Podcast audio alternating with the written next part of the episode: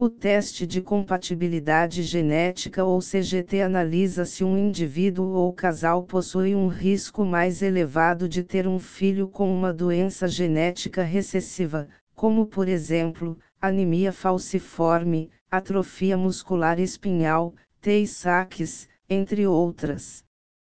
Para que esse distúrbio se desenvolva, é necessário que as duas cópias de um gene herdado por um indivíduo de seu pai e mãe sejam alteradas, por isso é bastante comum que estas doenças surpreendem a família quando se manifestam, pois na maioria das vezes, mais de 80% dos casos, não há histórico na família.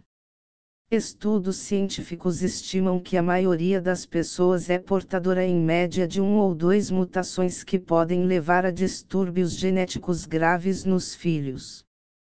O teste de compatibilidade genética deve ser solicitado de maneira individual para cada membro do casal e posteriormente é feita a análise de combinação dos resultados para verificar se existe o risco para os futuros descendentes. Com a testagem de apenas um membro do casal não é possível determinar se existe um risco real de passagem de uma doença, já que, como comentado, apenas quando ambos membros do casal possuem variantes no mesmo gene a manifestação pode ocorrer.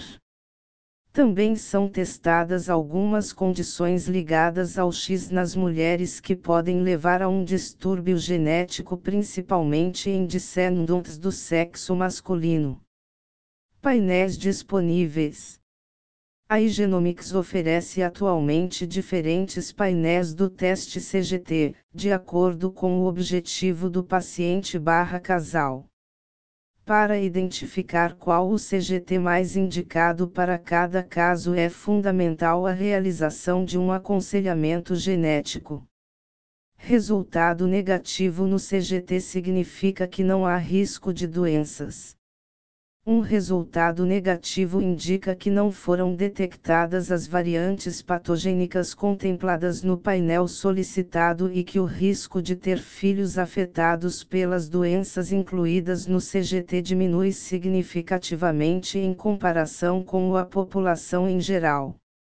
Entretanto, é possível que uma pessoa apresente um resultado negativo para CGT realizado e seja portadora de uma variante não contemplada no painel, por isso, é fundamental ter em consideração o painel solicitado com as variantes e genes estudados.